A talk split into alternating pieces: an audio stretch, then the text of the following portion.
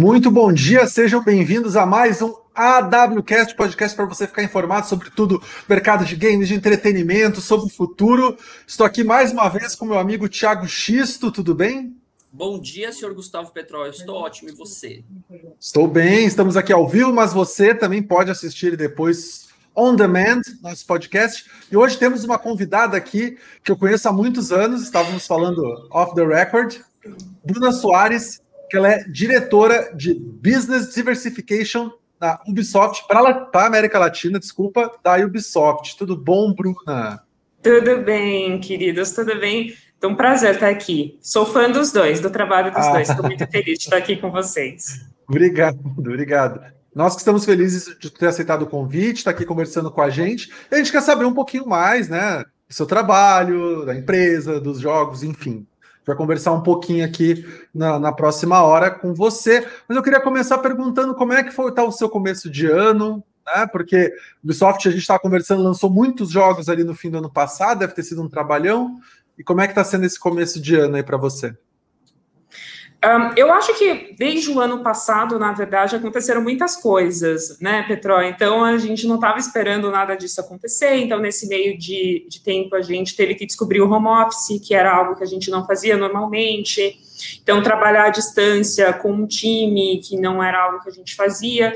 E, e como a gente falou antes, Ubisoft. Uh, chegou o, o Q3, né, o, o, último quarto, a gente lançou vários jogos. Então, Assassin's Creed Valhalla, Just Dance, Immortals Phoenix Rising, Watch Dogs Legion. Então, são muitos jogos ao mesmo tempo. Mas foi super bom para a gente, de, de certa maneira. Acho que foi muito bom para a indústria de games o ano passado. É, claro, estou deixando a pandemia à parte, tá? Sei que é, é um, um, problema para todos, é, isso é inquestionável, mas a questão toda é o quanto que games também fez parte da vida das pessoas nesse período, para ajudar as pessoas a pensar em outras coisas, ter outras atividades. O próprio Just Dance teve um, um aumento durante a pandemia de 600% na atividade. Então, as pessoas em casa, sem poder ir na academia, sem poder ir no parque, Just Dance foi um aliado para isso. Então, acho que no, o ano passado a gente descobriu muitas coisas e esse começo de ano vem já impulsionado por esses lançamentos do fim de ano, né? Então, a gente teve um, um final de ano super agitado e a gente continua vivendo bastante isso.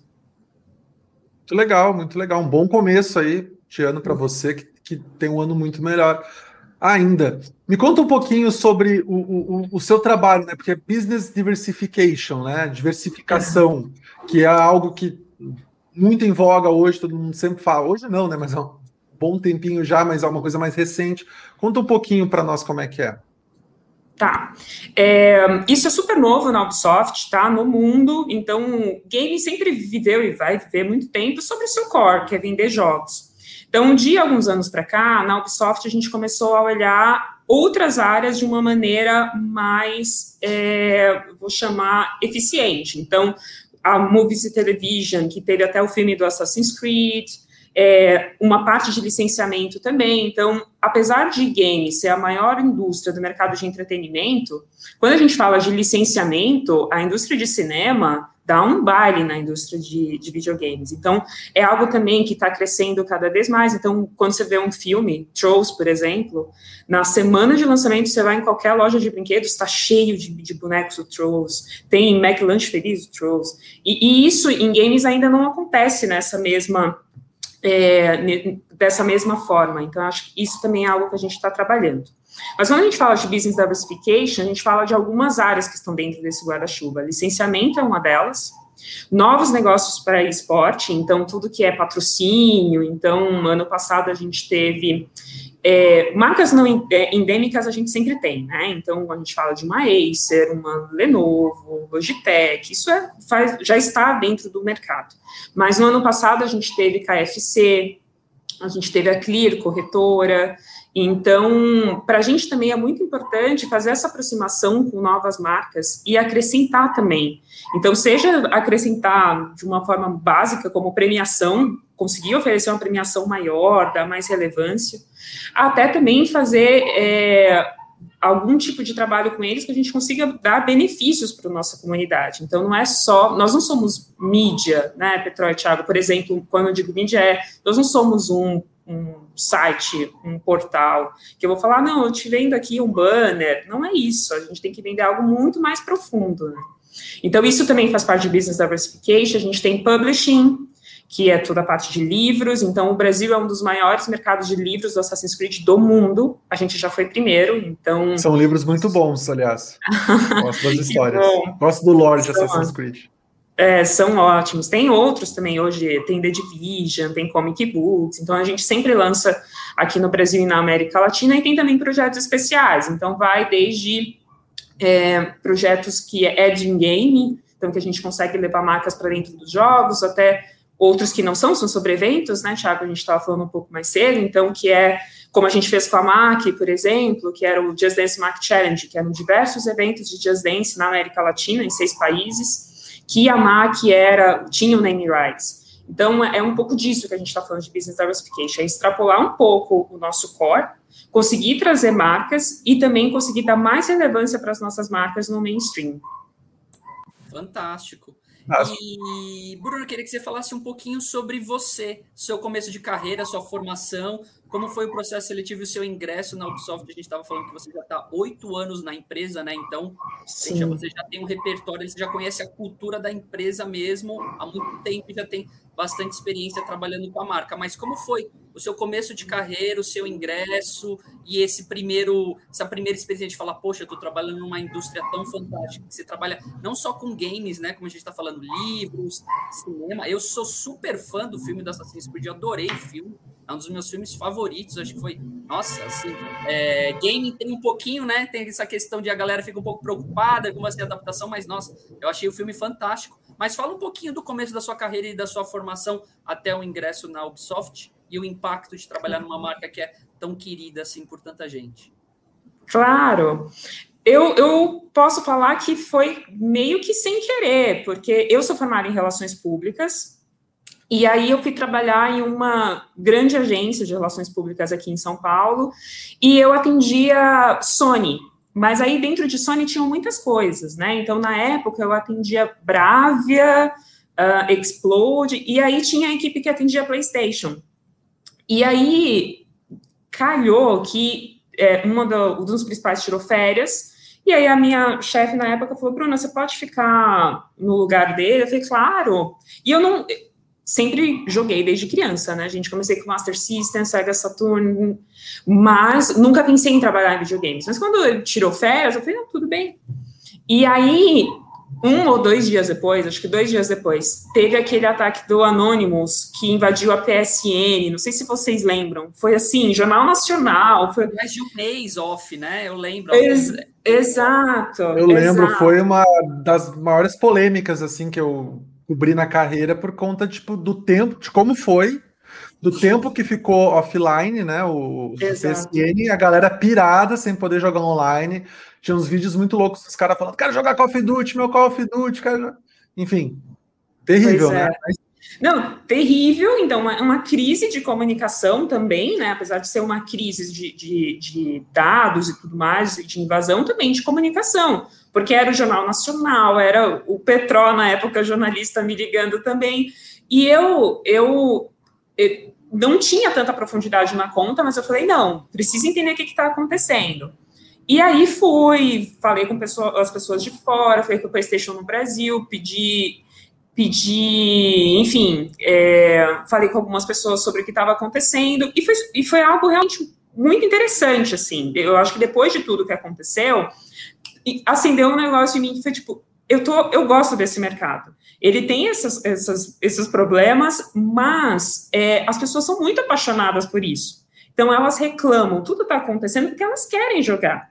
Então, é diferente de outras marcas, né? É diferente de uma, uma, um PR de Bravia, um PR de Explode, sabe? Ah, TV toda semana, então você tem ali uma limitação. Agora, quando você fala de videogame, você via que ali tinha um amor. E foi a primeira vez que eu trabalhei com algo que era muito voltado à paixão das pessoas. E aí acabou que eu acabei ficando na, na conta. Fiquei na conta durante um ano, foi super legal. Conheci lá o Anderson Graças, conheci pessoas incríveis da indústria. E aí, depois de um ano, eu fui chamada para um, uma vaga na NC Games. E aí fui, fiquei um ano na NC Games também. E a, e a NC era distribuidora da Ubisoft. Então, na NC eu já era mais marketing, não era tanto comunicação, eu já fui mais com essa vertente de marketing. E aí o Bertrand, conheci o Bertrand, e aí o Bertrand um dia falou, ah, se você quiser vir para a Ubisoft, pode vir. Porque o Bertrand é meio assim, né, Petrol? Não é uma coisa tipo a entrevista, foi meio isso, assim. Ele, ah, se um dia você quiser Ubisoft, só me falar. E aí eu falei, ah, então tá bom, eu quero. E aí tô na Ubisoft há oito anos. Comecei na Ubisoft como marketing também, muito voltado a trade, porque naquela época, 2013, é, o, o, trade, né, o, o, as lojas físicas representavam 80% das nossas vendas. Hoje isso inverte, né? Hoje, se a gente pega oito anos depois, a gente fala que é o digital. Mas aquela época era muito forte para a gente. Então, eu entrei por essa área e fui indo para descobrindo outros outros lugares dentro da Ubisoft na América Latina e hoje eu estou como diretora de Business Diversification. Tentei fazer meio curto, não sei se foi tão não. bem sucedida, mas acho que é foi, foi, ótimo, inclusive, até só para deixar claro para quem não conhece, né, quem é de fora do mercado, Bertrand Chaverot, ele é, hoje ele é diretor da Ubisoft para América Latina ainda, se eu não me engano. Não sei se ele já foi Sim. promovido, né? Ele, ele é diretor-geral para América Latina. Isso, é, perfeito. Só para é. deixar claro para quem para quem não conhece o Bertrand no mercado, porque é um nome conhecido e todo mundo conhece o Bertrand, né? Esse aí todo é. mundo conhece. Ele é famoso. E como é que foi essa troca daí, então, de você estar tá na, na, na NC Games para a Ubisoft, porque daí no Ubisoft você continuou no marketing também, mas eu lembro uhum. que você uhum. chegou a fazer a, a, algum trabalho de RP também, de relações públicas, teve essa parte de comunicação também, né? Sim, porque na verdade era isso também que eu fazia na, na NC Games, porque na, naquela época o modelo era diferente. A NC Games, eles faziam o marketing também da Ubisoft, porque é, de volta lá, a Ubisoft está no Brasil desde 98, você está certo, mas a gente chegou como estúdio, né? Então a gente chegou como estúdio, teve um estúdio aqui na Alameda Santos, que fez alguns jogos para 3DS, depois de algum tempo tivemos que fechar por, por razões, enfim, complexidades do Brasil. É, e aí depois a gente voltou como unidade de negócio. Quando volta como unidade de negócio, basicamente é o Bertrand mais duas pessoas. Então, tudo era muito concentrado na distribuidora. Então, lá eu fazia parte de PR, eu fazia parte também de loja. Então, quando eu fui para a Ubisoft, Petro, eu nem fui com um grande choque de mudança, assim. Eu, eu, eu mudei a cadeira, eu saí de uma distribuidora da Ubisoft para ser Ubisoft. Mas foi, foi, um processo, eu acho que o processo mais complexo foi entre a, a, PlayStation, a parte de PR, e a NC Games. Eu acho que aí foi meio que um, um, grande um salto, assim, porque eu, eu, eu fui é, confiando que ia dar certo e deu mas porque eu também gostava muito de piada, de PlayStation e tudo, mas eu vi uma perspectiva diferente naquela, naquela época. E acho que, que valeu a pena. Então, então acho que, que tudo meio que foi construindo para chegar até aqui. Legal. Se, só mais uma perguntinha, X, desculpa. E, e, ter trabalhar, tipo assim, você trabalhava para a NC Games, mas também para a Ubisoft, né? E como é que Sim. teve alguma mudança de trabalhar dentro da, da, empresa mesmo que você, entre aspas, atendia na NC Games, se eu posso dizer, usar essa palavra, né? Uhum. Total. Não, aí muda muito, porque quando você está na distribuidora, você tem uma visão muito limitada, né? Ah, você precisa negociar é, ações em loja, você precisa falar com os jornalistas para fazer um evento. Quando você está na, na, na, na, indústria, né, faz parte, na indústria não, na empresa, na Upsoft, você tem uma visão qual é a estratégia da empresa, porque quando é quase como um atendimento, Petro, acho que você foi feliz, porque você não tem a estratégia exata qual é, qual que você vai chegar daqui e vai para onde? Isso você nunca vai saber quando você é uma agência, uma distribuidora. Mas quando você está dentro da empresa, aí abre muito, você consegue discutir, você consegue ser ouvido por pessoas de fora, e, e isso também da Ubisoft é muito bom, porque a Ubisoft é uma empresa francesa, é, mas nós aqui no Brasil respondemos para a América, né, que é a sede fica em São Francisco, mas a gente tem uma abertura muito boa com o, os times da Europa, com os times da América, porque às vezes tem muita coisa que os Estados Unidos faz que a gente olha e fala, hum, isso aqui não encaixa tanto para o Brasil. Mas às vezes o time da Europa faz algo que encaixa com a gente melhor do que o time dos Estados Unidos. Então a gente tem, a Ubisoft, isso é muito bom, porque a gente tem uma flexibilidade de ir em diversos times é, e, e conseguir algo que seja bom exatamente para o nosso mercado. Bem legal. E, Bruna, assim, eu tenho muita curiosidade de, de entender. Você teve a oportunidade de lançar games no Brasil, né? Eu acredito uhum. na sua parte de marketing, quando você estava nessa iniciativa. Como é, por exemplo, assim, eu, eu penso muito na questão da estratégia que tem que ser diferente de uma franquia já consolidada, como, por exemplo, um Assassin's Creed, que já vem com uma fanbase, já vem com muitos jogadores, de um novo título, né? Por exemplo, um For Honor, que era um título uhum. novo, até um outro tipo de, de jogo que a Ubisoft ali estava apresentando. Como é a estratégia de lançar um game no sentido de não abrir a estratégia, mas de estudo, de entender, ah, esse jogador desse, desse tipo de game também tem é, gosto, ou é um entusiasta também de um jogo de luta. Como é para uma publisher assim o racional para lançar um jogo? Pensando também nos pilares de comunicação, a influenciadores é legal, mídia paga, PR a Ubisoft investe muito em eventos, né? Vocês dão um espetáculo Sim. em eventos. Queria que você falasse um pouquinho assim dessa questão de pensando no Brasil como um mercado consumidor de jogos. Claro. Eu acho que a gente tem dois personagens principais nessa história, que é o time de brand, que faz um super trabalho, que apresenta para a gente qual é a estratégia do jogo, quem são os jogadores, é, então, acho que esse é o primeiro passo. Assim, o time de brand dos Estados Unidos e da Europa são muito bons e mandam muitas coisas para a gente que fazem total sentido para o nosso mercado muitas vezes. Mas acho que outro personagem principal é o nosso time de comunidade também. Porque muitas vezes uh, o que os Estados Unidos falam é por esse caminho não necessariamente funciona para Brasil, para Argentina, para México. Então a gente precisa entender também o que, que a nossa comunidade quer daquilo. E outra coisa é que aqui a gente consegue também ser muito criativos. Então, vocês devem ver o que a Ubisoft às vezes é meio louca nas redes sociais. A gente fez agora com Valhalla, com Caju e Castanha, porque dentro do jogo tem uma batalha de repente, a gente fez o repente com Caju e Castanha. Então, é, isso para a gente é super importante, é pegar os dados que o, o time do, dos Estados Unidos da Europa nos manda e transformar isso em, a gente fala, tropicalizar, e tropicalizar tudo isso para a nossa comunidade. E você falou algo que é verdade, Thiago. Então, há mais de oito anos a gente tem redes sociais muito fortes. Então, o YouTube da, da Ubisoft Brasil hoje tem mais de 1,4 milhões de fãs. A gente tem um trabalho de ter vídeos diários, muitas vezes mais de um vídeo diário no, no nosso canal. Então, que a gente tra traz vários influencers. Rato Borrachudo começou com a gente, Malena. Então, a gente lá atrás fez um, um trabalho de apostas influenciadores. Não sei se vocês lembram, teve uma BGS 2014, que foi uma BGS muito doida de influencers. Não sei se vocês lembram, a gente tinha tipo 18 influenciadores no nosso stand, uma loucura. Eu pensei que aquele stand ia cair. Então, naquela época, a gente já estava com o pé muito forte nisso e a gente vem, vem até hoje. Então, acho que isso foi uma visão lá de trás que, que mostra hoje que vale a pena. Então, que tem muitos influenciadores que hoje são super relevantes, mas que começaram com a gente lá atrás. Então, acho que quando a gente lança principalmente uma franquia, que vou só responder sobre novos IPs e uma franquia já consolidada. Então, quando a gente fala de novas franquias, realmente, a gente, muitas coisas a gente já, já sabe para onde ir, já sabe onde atingir. Mas quando a gente fala com novos IPs, por exemplo, Immortals, a gente tem que fazer um super, For Honor, que você citou, tem que fazer um super estudo para onde a gente vai. Ah, já, a gente já pode fazer campeonatos no For Honor? Ele já está preparado para fazer campeonatos aqui no Brasil?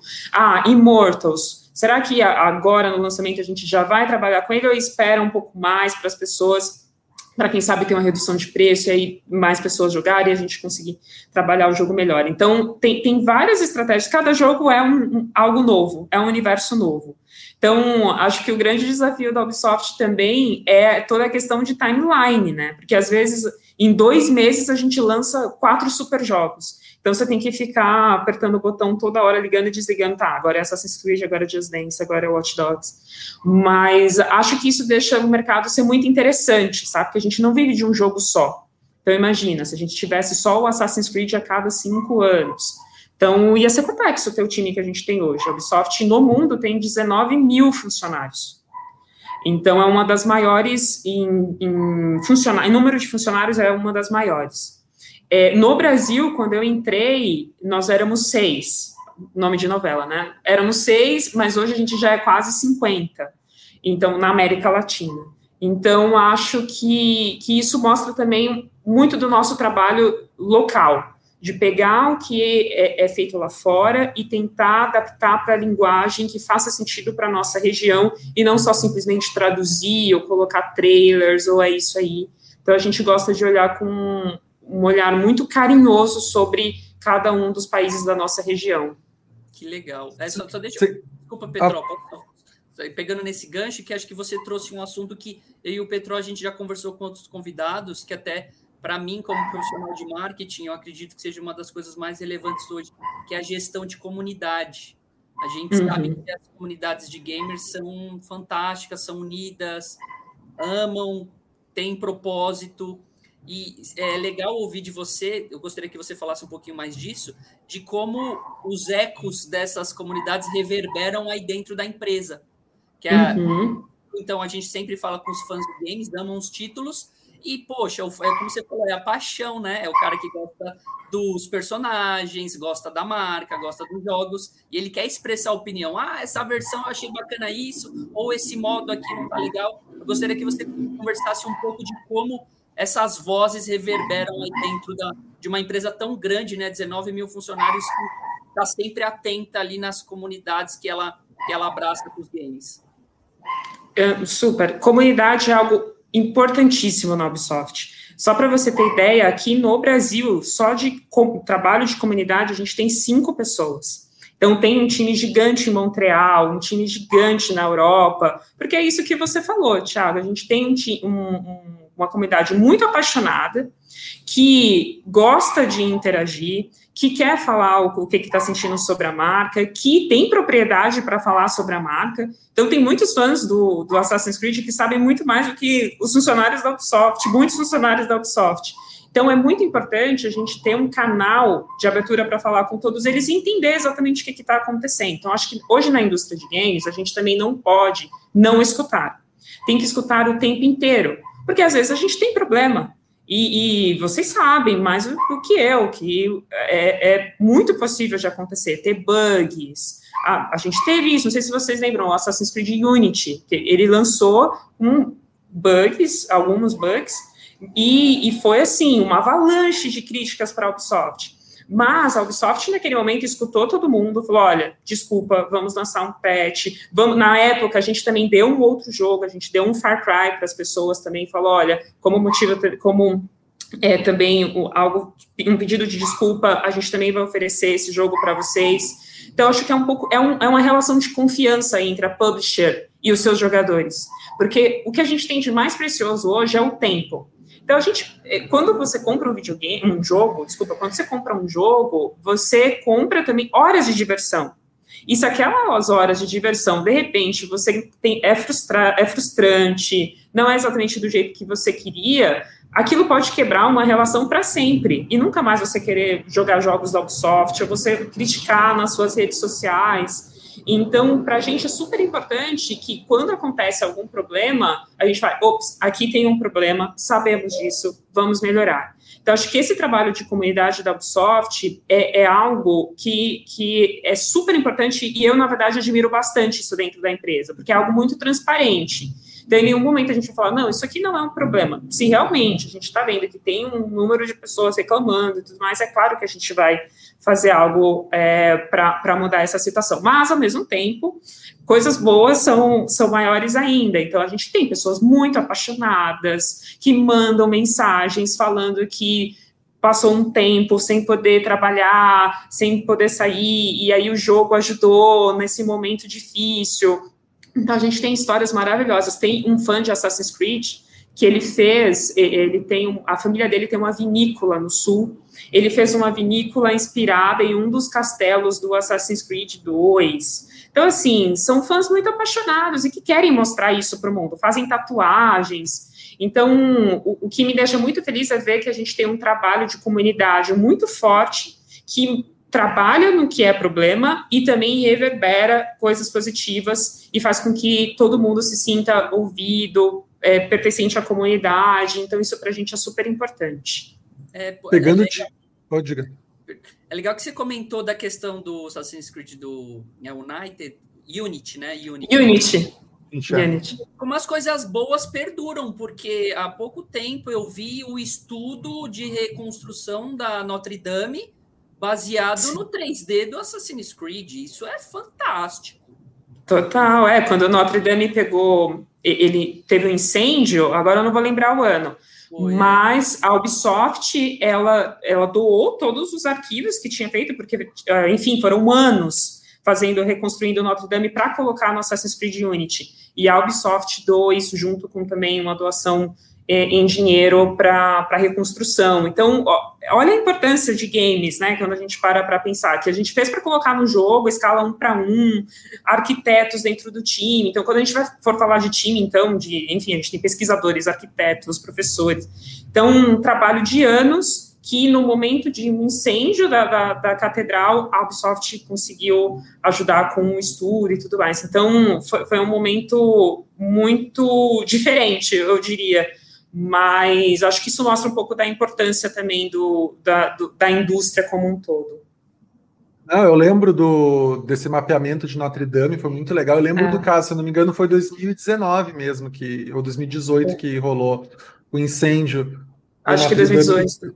É, por aí. Mas o que eu acho legal também é é que até hoje se fala no Unity não por conta dos problemas, né? Virou um benchmark agora para os videogames de nova geração, porque ele está rodando a 60 quadros, enfim, voltou a se falar do Unity, porque na época ele era um game. Todo mundo falava, não, ele é muito. Como é que ele está à frente do seu tempo, usava novas tecnologias ali, que às vezes os consoles novos, né? Que não são mais tão novos, não conseguiam executar tão bem hoje, roda super bem. E como é que você, já que você falou de, de um pouco de redes sociais da, da, da, empresa, como é que vocês lidam com a toxicidade? Porque tem, Infelizmente uhum. tem essa toxicidade. A galera vai lá, ah, eu não gosto de Assassin's Creed, mas em vez de dizer que não gosta ou ficar quieto, fala um monte de coisa. Ou eu não gosto de outro jogo. Ou até em parte de esportes ataca jogadores e equipes, né? Queria que você puder falar um pouquinho disso também. Como é que vocês lidam com essa toxicidade das redes sociais? Claro. Eu acho que, enfim, gente, aí é uma grande discussão sobre a internet, né? É muito mais fácil você criticar do que você elogiar, né? Porque quando você é, tem um hate sobre algo, vem vários outros e te apoiam. Então, quando você elogia, você pode ser um puxa-saco.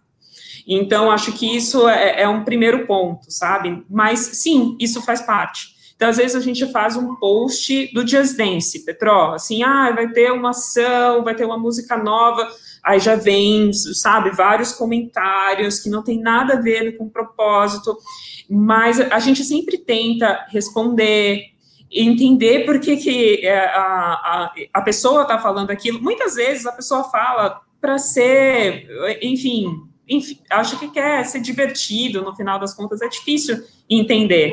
Mas é, a gente tem que lidar com isso, sim, diariamente. O que você falou também em, em esportes, cada vez mais a gente vê que isso diminui, principalmente quando a gente fala de meninas, né, tem ah, vários pontos delicados, mas a gente acompanha isso super de perto para não deixar isso crescer, porque eu acho que o principal perigo é esse, é a gente deixar e a comunidade, e isso crescer e crescer e tomar uma, uma desproporção. Eu acho que a melhor forma de você combater esse tipo de atividade é você ficar muito em cima e não deixar que isso é, cresça e, e, e propague para outras pessoas.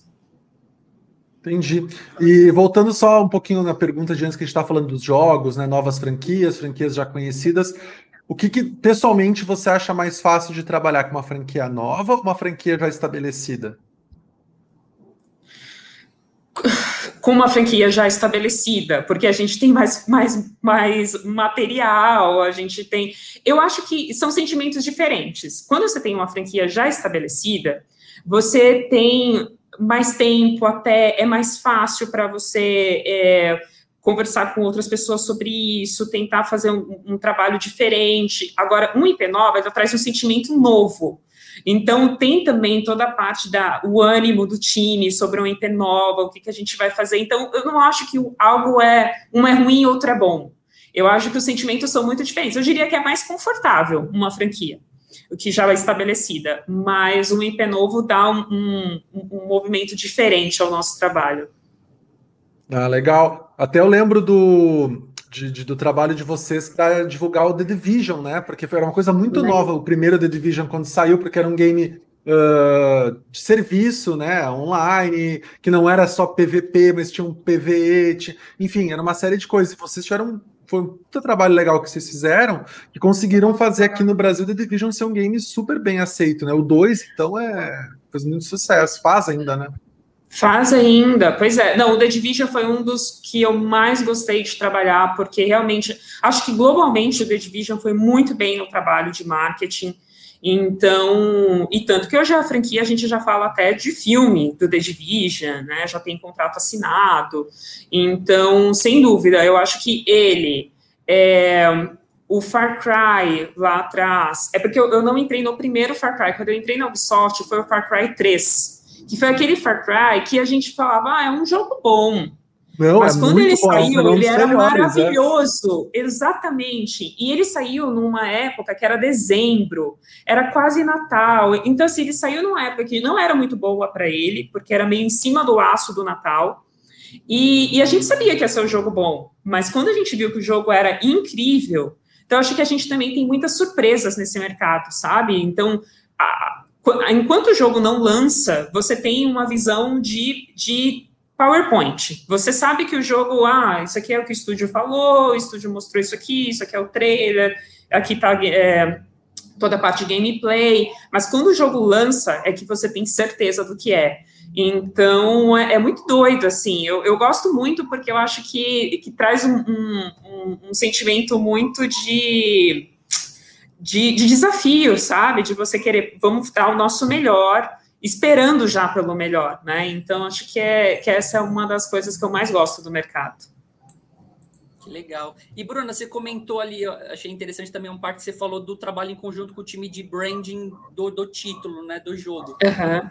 Se a gente for pegar um, um título, por exemplo, para mim, que impactou bastante, o Assassin's Creed 3, que fala da Revolução Americana, que tem uhum. um pouquinho de história ali, né? Então você comentou do, do trabalho de historiadores, de arquitetos, do pessoal puxar vestimenta, como eram os Estados Unidos daquela época. Então tem todo um trabalho ali de desenvolvimento do game barra branding que dá um, um dá um briefing mais do que completo ali para vocês trabalharem na comunicação.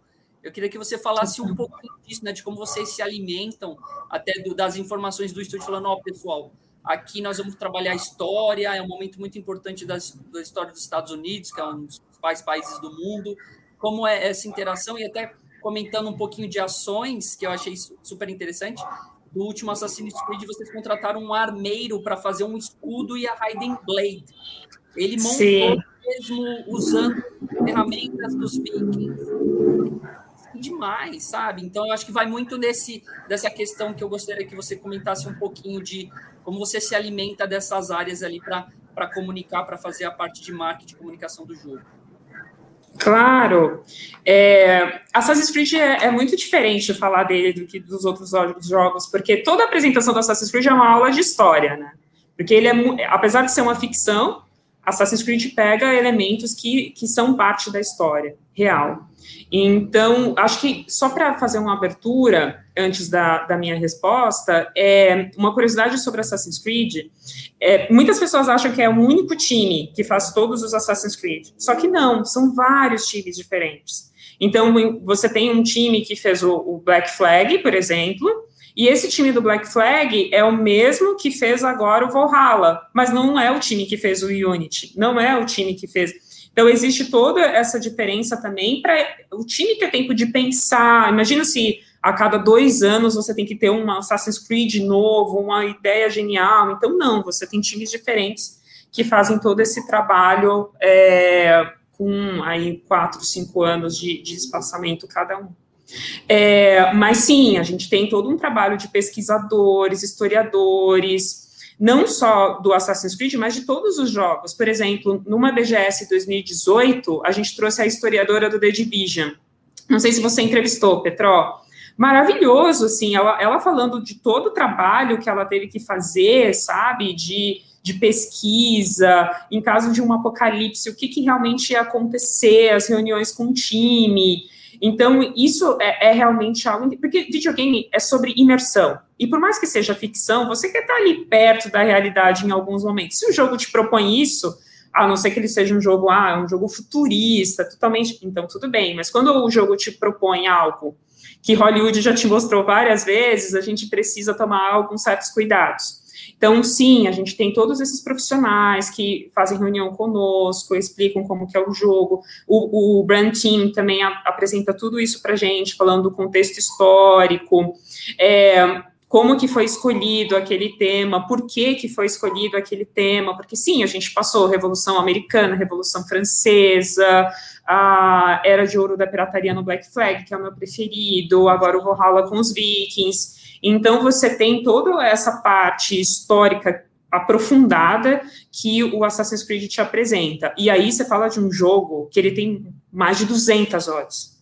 Muitas vezes, se você vai a fundo no, no, Assassin's Creed, você pode jogar facilmente 200 horas. Então, você precisa realmente ter um conteúdo muito profundo. Você não pode ficar. Ele não é um jogo. Ele não te permite ser superficial na história. Muitas vezes ele tem que ir bem fundo. Então, tudo como eu falei do Caju e Castanha, que teve aquela batalha de repente. Então, tudo foi muito pesquisado. O que, que os vikings faziam? Outra coisa também que acontece na Ubisoft com Assassin's Creed especificamente é quando eles estão se preparando para um novo jogo, os diretores do estúdio, eles ficam meses no lugar de inspiração. Então, por exemplo, com o Valhalla, eles ficaram três meses, é, se eu não me engano, na Noruega com o Black Flag, eles ficaram em Cuba. Então, eles vão para lugares que vão inspirar para o cenário, não necessariamente é o cenário do jogo, né? É só uma inspiração. Que para depois eles voltarem energizados para o desenvolvimento do jogo. Então, isso também é, é, é, bem bacana sobre, sobre a indústria. Não, eu, eu consegui na, na, acompanhar de perto, que eu fui para estúdios da Ubisoft, né? Uh, é fui para Montreal, uh, fui para São Francisco e fui já e fui para Londres para o Syndicate, que aí foi onde eles mostraram realmente como foi feita a pesquisa para o Syndicate, mostrar Londres e aí voltar no tempo da época da uh, Vitoriana. Ah, isso, isso. É, tinha o Jack Stripador, mostraram os lugares tal. Toda essa pesquisa foi feita. E o legal é que essa pesquisa não é feita uh, apenas para jogos históricos, mas também para jogos atuais. Foi feito para The Division, como você falou. Rainbow Six teve muita pesquisa também, pelo que eu fui lá para acompanhar o jogo antes do lançamento, eu fui ver o Rainbow Six Siege na época.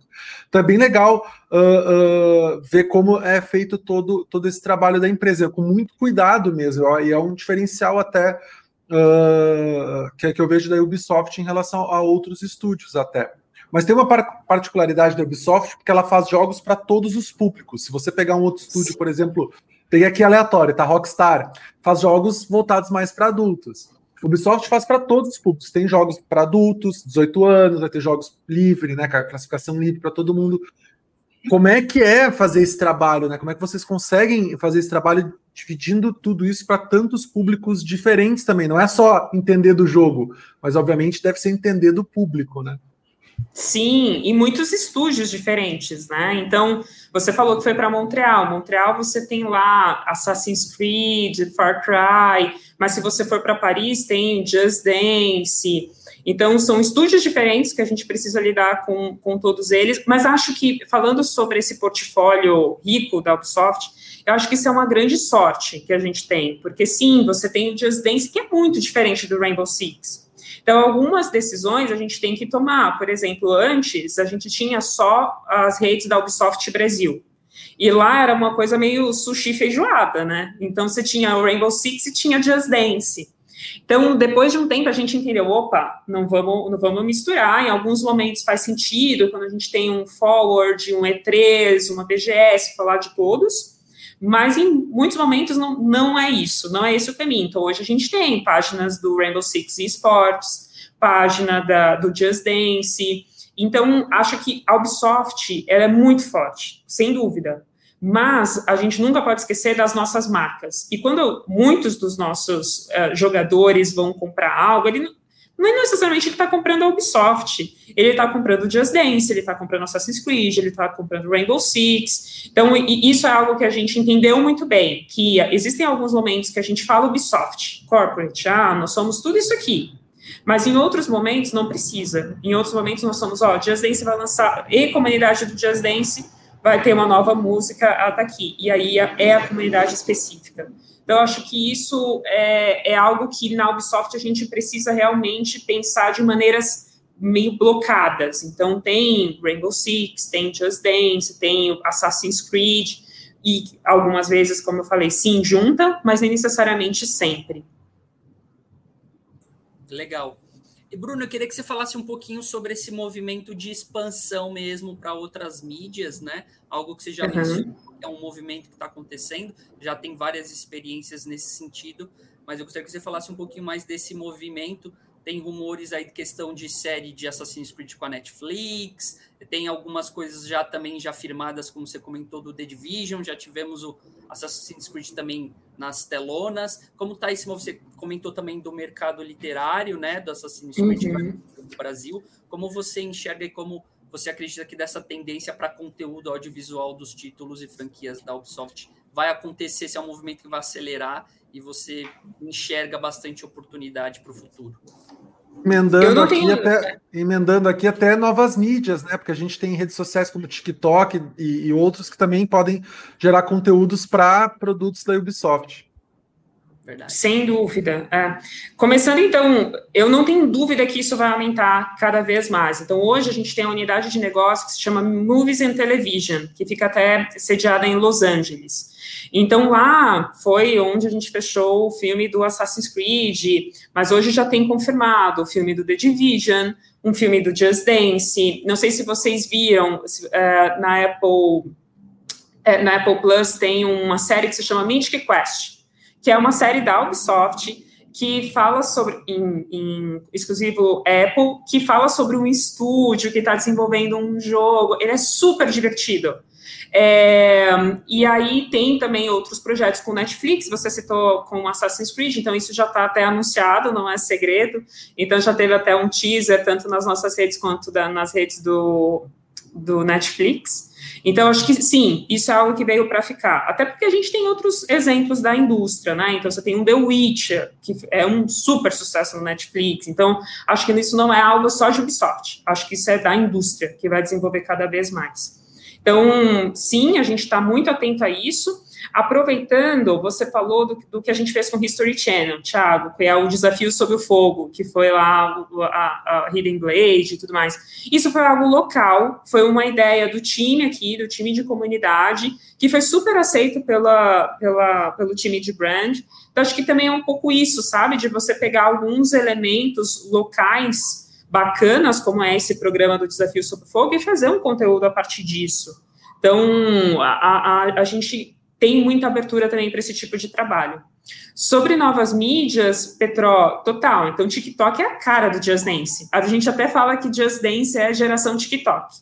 Então, hoje a gente já tem uma página, a gente já fez alguns projetos lá. Então, para a gente é super importante acompanhar é, novos movimentos. Então, mesmo quando o Instagram ainda era pequeno, a gente já tinha conta lá, com Just Dance, porque a gente tem que fazer também um, uma análise do perfil do público, né? Ah, Instagram é perfeito para o público do Just Dance, muito mais do que o Facebook. Então, a gente também tem que fazer esse equilíbrio do tipo, tá, eu vou colocar os principais conteúdos onde? Em todos ao mesmo tempo, ou eu vou colocar Just Dance mais no TikTok, mais no Instagram? Então, tem todo esse trabalho que a gente tem que fazer a cada dia de observar com uma lupa como que está a situação de cada, de cada rede, porque pode mudar a qualquer momento o que a Twitch, que funciona muito bem para Rainbow Six, não preciso nem falar para esportes, mas para o Diazentes não funciona tão bem assim quando a gente faz é, campeonatos, esse tipo de coisa. Então, é, é, é, é, algo, é uma sensibilidade que a gente tem que ter de entender onde a gente vai colocar mais energia ou não. Muito legal.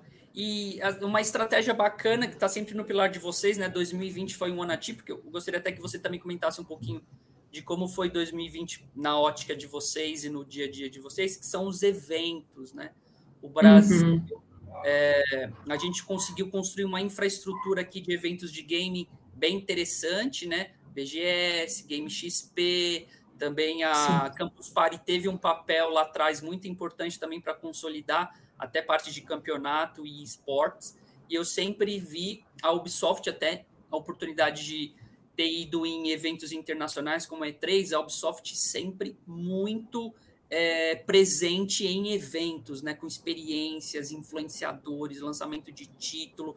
Então, acredito que seja um pilar extremamente importante para vocês. Então, gostaria que você falasse, comentar um pouquinho sobre os eventos no Brasil, né? Como, é, como são para como é para vocês, como vocês enxergam essa oportunidade de estar mais próximo do fã.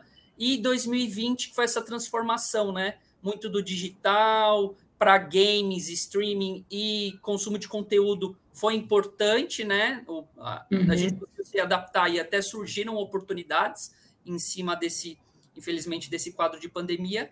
É, e como foi esse impacto do lado de vocês, da, da Ubisoft? Ótima pergunta. Sim, a gente estava num movimento crescente de eventos. Então, Game XP, a própria CCXP, que não tem um fundo tão grande de games, mas que a gente sempre teve um stand do Just Dance para as pessoas dançarem. Acho que o Just Dance ajuda muito nisso também. Assim, Rock in Rio a gente também participou. Então, Aqui na Ubisoft, a gente também tenta também não se fechar só em um evento, porque a gente entende que quanto mais lugares a gente levar as marcas dos nossos jogos, mais uma forma de ficar próximo a, aos jogadores. O Just Dance ainda, é, não sei se vocês ficaram sabendo, mas nos últimos dois anos, não ano passado, 2019 e 2018, a gente tinha uma ação em shoppings, com a BR Malls, então tinha toda uma área de dança é, no, em alguns shoppings aqui de São Paulo, aliás, em todo o Brasil. Então, isso é super legal. Então, quando veio a pandemia, claro que a gente apertou todos os botões, paramos, vamos, vamos observar o que a gente vai fazer a partir disso. Mas acho que sim, acho que é um movimento que a gente teve que parar pela pandemia, mas que vai voltar, não tenho dúvida porque o público aqui no Brasil ele é extremamente engajado nesse tipo de evento. Até os produtores que vêm aqui, eles falam, nunca vi isso em lugar nenhum do mundo. Aqui eu sou um popstar. Quando eu vou na E3, quando eu vou na Gamescom, a galera tipo não quer saber quem eu sou, entende que eu sou tipo um produtor. Mas aqui no Brasil a galera quer autógrafo, quer tirar foto. Então acho isso acho isso tão é, não é nem bonito, mas acho que é admirável da nossa parte, sabe? Que é da gente olhar uma pessoa que a gente gostaria, quem sabe, de ser assim e admirar a partir daquilo. Então, acho que essa, essa questão de eventos a gente continua super forte e também aqui na Ubisoft, algo que a gente sempre faz é tentar trazer conteúdos novos para eventos, porque a gente entende que Muitas vezes, jogo é caro, as pessoas têm que fazer escolhas, não conseguem comprar quatro jogos por ano, tem que fazer algumas escolhas. Então, para a gente é super importante oferecer a melhor experiência para ele ir num evento, na BGS, na Game XP e falar, cara, joguei uma expansão nova do Assassin's Creed, tá animal. Então, acho que é, é super importante a gente estar tá perto do público, porque o público sente isso, ele, entende muito bem quando a marca está longe dele ou quando a marca está super perto. E acho que hoje um dos grandes é, pontos da Ubisoft é que a gente está sempre perto da nossa comunidade. Com a chegada da pandemia, a gente teve que reavaliar tudo, Thiago. Jogou tudo no lixo, os planos, e aí a gente veio, E3 cancelada, Ubisoft fez forward. Então, que foi um evento que a gente anunciou quais eram os nossos próximos jogos, foi super legal. É, Rainbow Six Esportes, Max Arena, hoje a gente tem um contrato com a Max Arena, a, a Arena tá lá, 600 pessoas, e assim, parem as máquinas, não vamos fazer. É, e a gente continuou tocando tudo 100% online. A gente tinha um campeonato do Just Dance, né, Petroca? A gente falou muito sobre isso, que era um campeonato que a gente ia fazer físico, parou máquina, fizemos tudo online, tivemos que mandar um videogame para casa de todos os competidores, porque no México alguns competiam com Switch, aqui no Brasil era Xbox, então a gente mandou Xbox para todo mundo. Então, assim, foi uma super força-tarefa para se adaptar à realidade de 2020. Para esse ano, é claro que a gente precisa esperar muita coisa, né? Então, eu estou aqui, todo dia eu, eu observo como que estão as questões de eventos, mas por enquanto a gente continua parado, Mas a gente está super pronto, por exemplo, uma vez que tenha a, a, a, possibilidade de ter pessoas na arena do Rainbow Six, com certeza a gente vai abrir isso, eventos, Game XP, BGS, com certeza. Acho que também, acho, depois de todo esse tempo em casa, né, gente, digo até por nós aqui pessoalmente, quando liberar, a gente vai estar tá louco para curtir, para ver coisas novas, para encontrar gente. Então, não tenho dúvida que é um movimento que não parou, a gente teve só que fazer uma leve pausa, mas que sim, que vai continuar. Aproveitando já que você tocou nesse assunto, a gente está vendo assim que tem vacinação, embora não aqui no Brasil não do jeito que a gente gostaria, né? Tipo, dois, menos de 3% da população já tomou a primeira dose só, que, que a segunda, e os números estão aumentando. A gente está um mês aí com uma média de mais de mil mortes por dia por Covid-19. Assim, a perspectiva, desculpa até ser chato, não é tão boa para voltar. Como é que vocês estão se planejando para mais um ano, de repente, com eventos online? Porque deve, imagino que isso deve estar no escopo de vocês. Já, beleza, não temos uma previsão. Vamos. O que, planeja, né? Que que vocês, como é que vocês planejam? Tem que planejar as duas coisas. Vamos planejar um evento físico, caso tenha, e online, porque é a previsão. Como é que funciona esse tipo de trabalho para vocês? Com essa, com essa né, previsão, né? Com, com, essa visão do que está acontecendo. É. Né? Não, é, e a Ubisoft, e ela tá certíssima, é super conservadora, Gustavo. Não é assim, ah, se você vê que tá vacina. Não. Só vamos colocar pessoas em eventos quando a gente tá, tiver a certeza que é seguro. Então, não, hoje a gente não tem a, menor é, previsão de quando a gente volta ao evento. Eu não tenho nada planejado. Você sabe, a Ubisoft adora uma festa também, né, Petrol, de lançamento de jogo. Nada. Mas o, a toda a parte de online, sim. Então, a gente está preparado para começar a nova temporada de Rainbow Six em março. A gente está é, preparado para fazer eventos é, online para anúncio de jogos. Então, outra, outro ponto que a gente fez ano passado que foi excelente, que veio do time da Europa, a gente usou o Parsec para vários é, jornalistas, influenciadores jogarem nossos jogos das suas casas com antecedência e foi excelente, funcionou super bem. Foi um, um choque para a gente que a gente teve que é, fazer vários treinamentos. O time foi excelente. Então, vários treinamentos, como a gente vai fazer isso jogando da casa dele, eles vão capturar, mas deu tudo certo. Então, acho que a gente aprendeu muitas coisas, novas maneiras de trabalhar, que pode até ser que depois da pandemia passarem, por que não, sabe, dar a oportunidade dos jornalistas e criadores jogarem também das suas casas. Então, eu acho que muitas coisas que surgiram nessa pandemia nos mostraram que é possível também. Nem sempre a gente aglomerar, às vezes, é maravilhoso, mas nem sempre precisa. Então, é, é, essa é a nossa posição. Assim, a Ubisoft em nenhum momento vai liberar enquanto a gente não tiver certeza que é, é, tranquilo, como você falou, os números aqui no Brasil não são animadores. Então, eu tenho reunião toda semana para falar sobre, ah, e o Brasil, como é que tá? Então, é, é, é um pouco isso, assim, é, é uma preocupação global, sem dúvida. Legal, eu queria te perguntar também uma coisa um pouco mais pessoal, porque aí é, é a parte de fã falando aqui agora, porque uhum. você tem um acesso a tudo que a Ubisoft vai lançar nos próximos anos que pouquíssima gente tem, só uns 19 mil, de repente, funcionários da Ubisoft no mundo tem. Mas deve ser muito prazeroso para você saber e até segurar, de repente, uma informação de games que estão para chegar. Sei lá, você já deve saber detalhes do Far Cry 6 que eu nem imagino que, que, que, que né, que deva ter, Sim. alguma coisa de um próximo Assassin's Creed, alguma atualização, né, um DLC de Watch Dogs, enfim, tô só, não estou perguntando nada disso, tô só chutando. Mas como é que é para você pessoalmente ter esse acesso, né, de, de saber das coisas antes? É, é, incrível, assim, eu confesso que às vezes eu sou até meio deslumbrada, porque eu lembro, há dois anos, eu fui para uma conferência na, na Europa, que Todo começo de ano existe uma conferência na Europa que eles abrem todo o que vai ser a, o portfólio no, no próximo ano fiscal, porque nosso ano fiscal é, é de abril a março.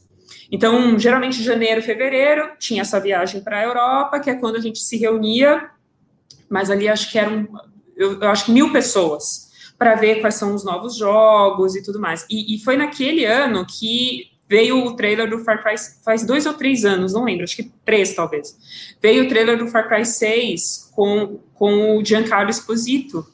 E assim, é, é, muito doido, porque você, ao mesmo tempo que você fica super animado, dá, dá vontade de contar para várias pessoas, não, você precisa segurar aquilo por um tempão.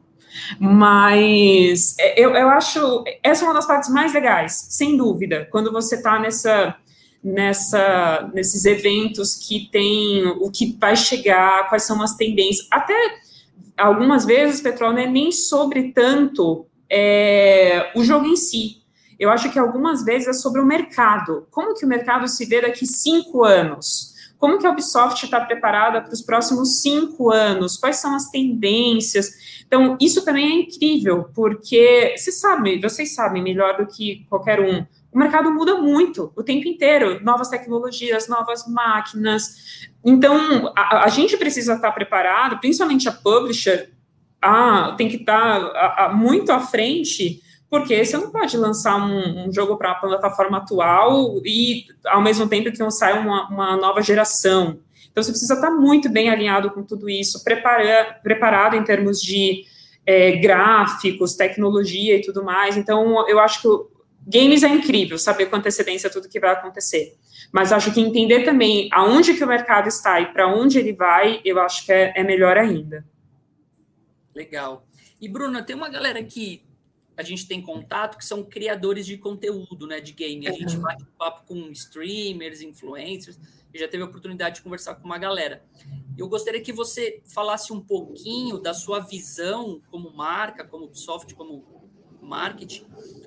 Quais são os pontos que você olha na hora de selecionar um criador, né? A parte de profissional, de gestão da comunidade dele, do discurso, e quais seriam as dicas assim pensando numa numa figura ideal, assim, poxa, esse criador aqui, ele joga tal determinado jogo, ele tem uma linguagem bacana.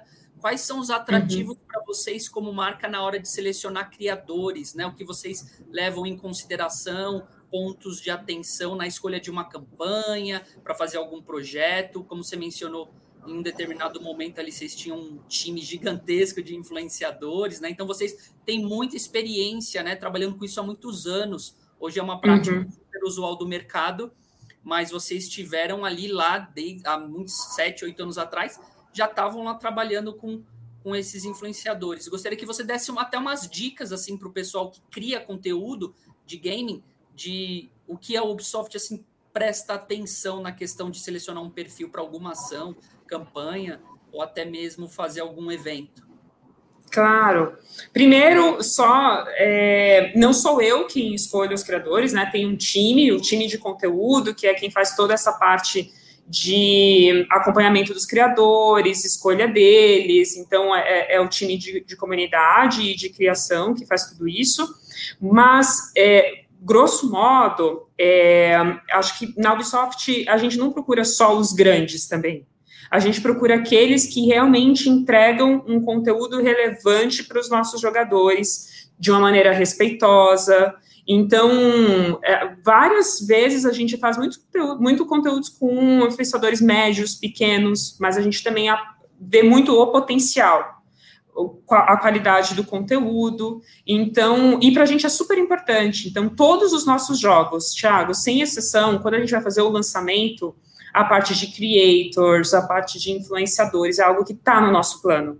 Então, quando a gente começa a falar lá atrás o que, que vai ter dentro do, do, do plano geral do jogo, é, sim, creators faz parte disso e é uma parte super importante para a gente. Então, tem o time que faz a escolha, que entra em contato, que negocia, que vê formatos, porque hoje, não só um formato dentro da, da, da dos canais do próprio creator ou do influenciador, a gente na Ubisoft também tem nossos formatos originais. Então, por exemplo, diariamente a gente tem é, uma live que se chama Ubi Live, que até o Petrol já participou algumas vezes. Então, muitas vezes a gente convida influenciadores para é, liderarem essa live, para eles nas casas deles fazerem um conteúdo para os nossos, o que se o cara é grande, é bom para os dois, mas muitas vezes a gente traz médios também para acrescentar para ele, para apresentar ele para novas pessoas. Então, a gente entende tudo isso também como uma troca entre eles também oferecendo conteúdo rico para a nossa comunidade e também nós, Ubisoft, dando também uma vitrine para eles. Então, é, acho que o, o time hoje de comunidade e e conteúdo faz isso muito bem. A gente está chegando aqui ao fim do nosso, nosso tempo. Queria te, perguntar se, queria te perguntar também quais, quais são as suas expectativas para 2021 agora, né? Sei que tem, a gente falou um pouquinho, mas quais são as suas, de repente? O que, você espera da, da Ubisoft, do seu trabalho, enfim, dos jogos que estão para chegar? Uhum. É, eu acho a Ubisoft, a Ubisoft vai continuar crescendo bastante. É, é, um número que a gente anunciou semana passada, mas vou compartilhar aqui com vocês. No Q3, que foi o que, que o quarto que a gente lançou Far Cry, Just Dance, Watch Dogs, foi um quarto que a gente atingiu um bilhão em faturamento de euros. Então, pela primeira vez em um quarto a gente atingiu esse número, que é excelente. E para esse ano a gente tem uma excelente perspectiva porque tem o Far Cry 6, tem jogos mobile que vão chegar, tem todo um trabalho da Ubisoft de trabalhar cross-platform, novos formatos, monetização. Então, é, acho que hoje a gente está num, numa empresa, não é nem um mercado, agora eu falo pela Ubisoft em si, que ela abre muitas portas, muitas possibilidades. Então você tem jogos que você sabe muito bem como que funcionam, como Assassin's Creed Rainbow Six, mas com a chegada de mobile, com a chegada de novos IPs, ele apresenta uma janela com uma perspectiva excelente para a Ubisoft. Então, a gente está encerrando o ano fiscal, né, Petro? A gente termina agora em março, e aí, a partir de abril, começa um novo ano para a gente, mas a gente está muito otimista que vai ser um dos melhores anos, sem dúvida, da Ubisoft.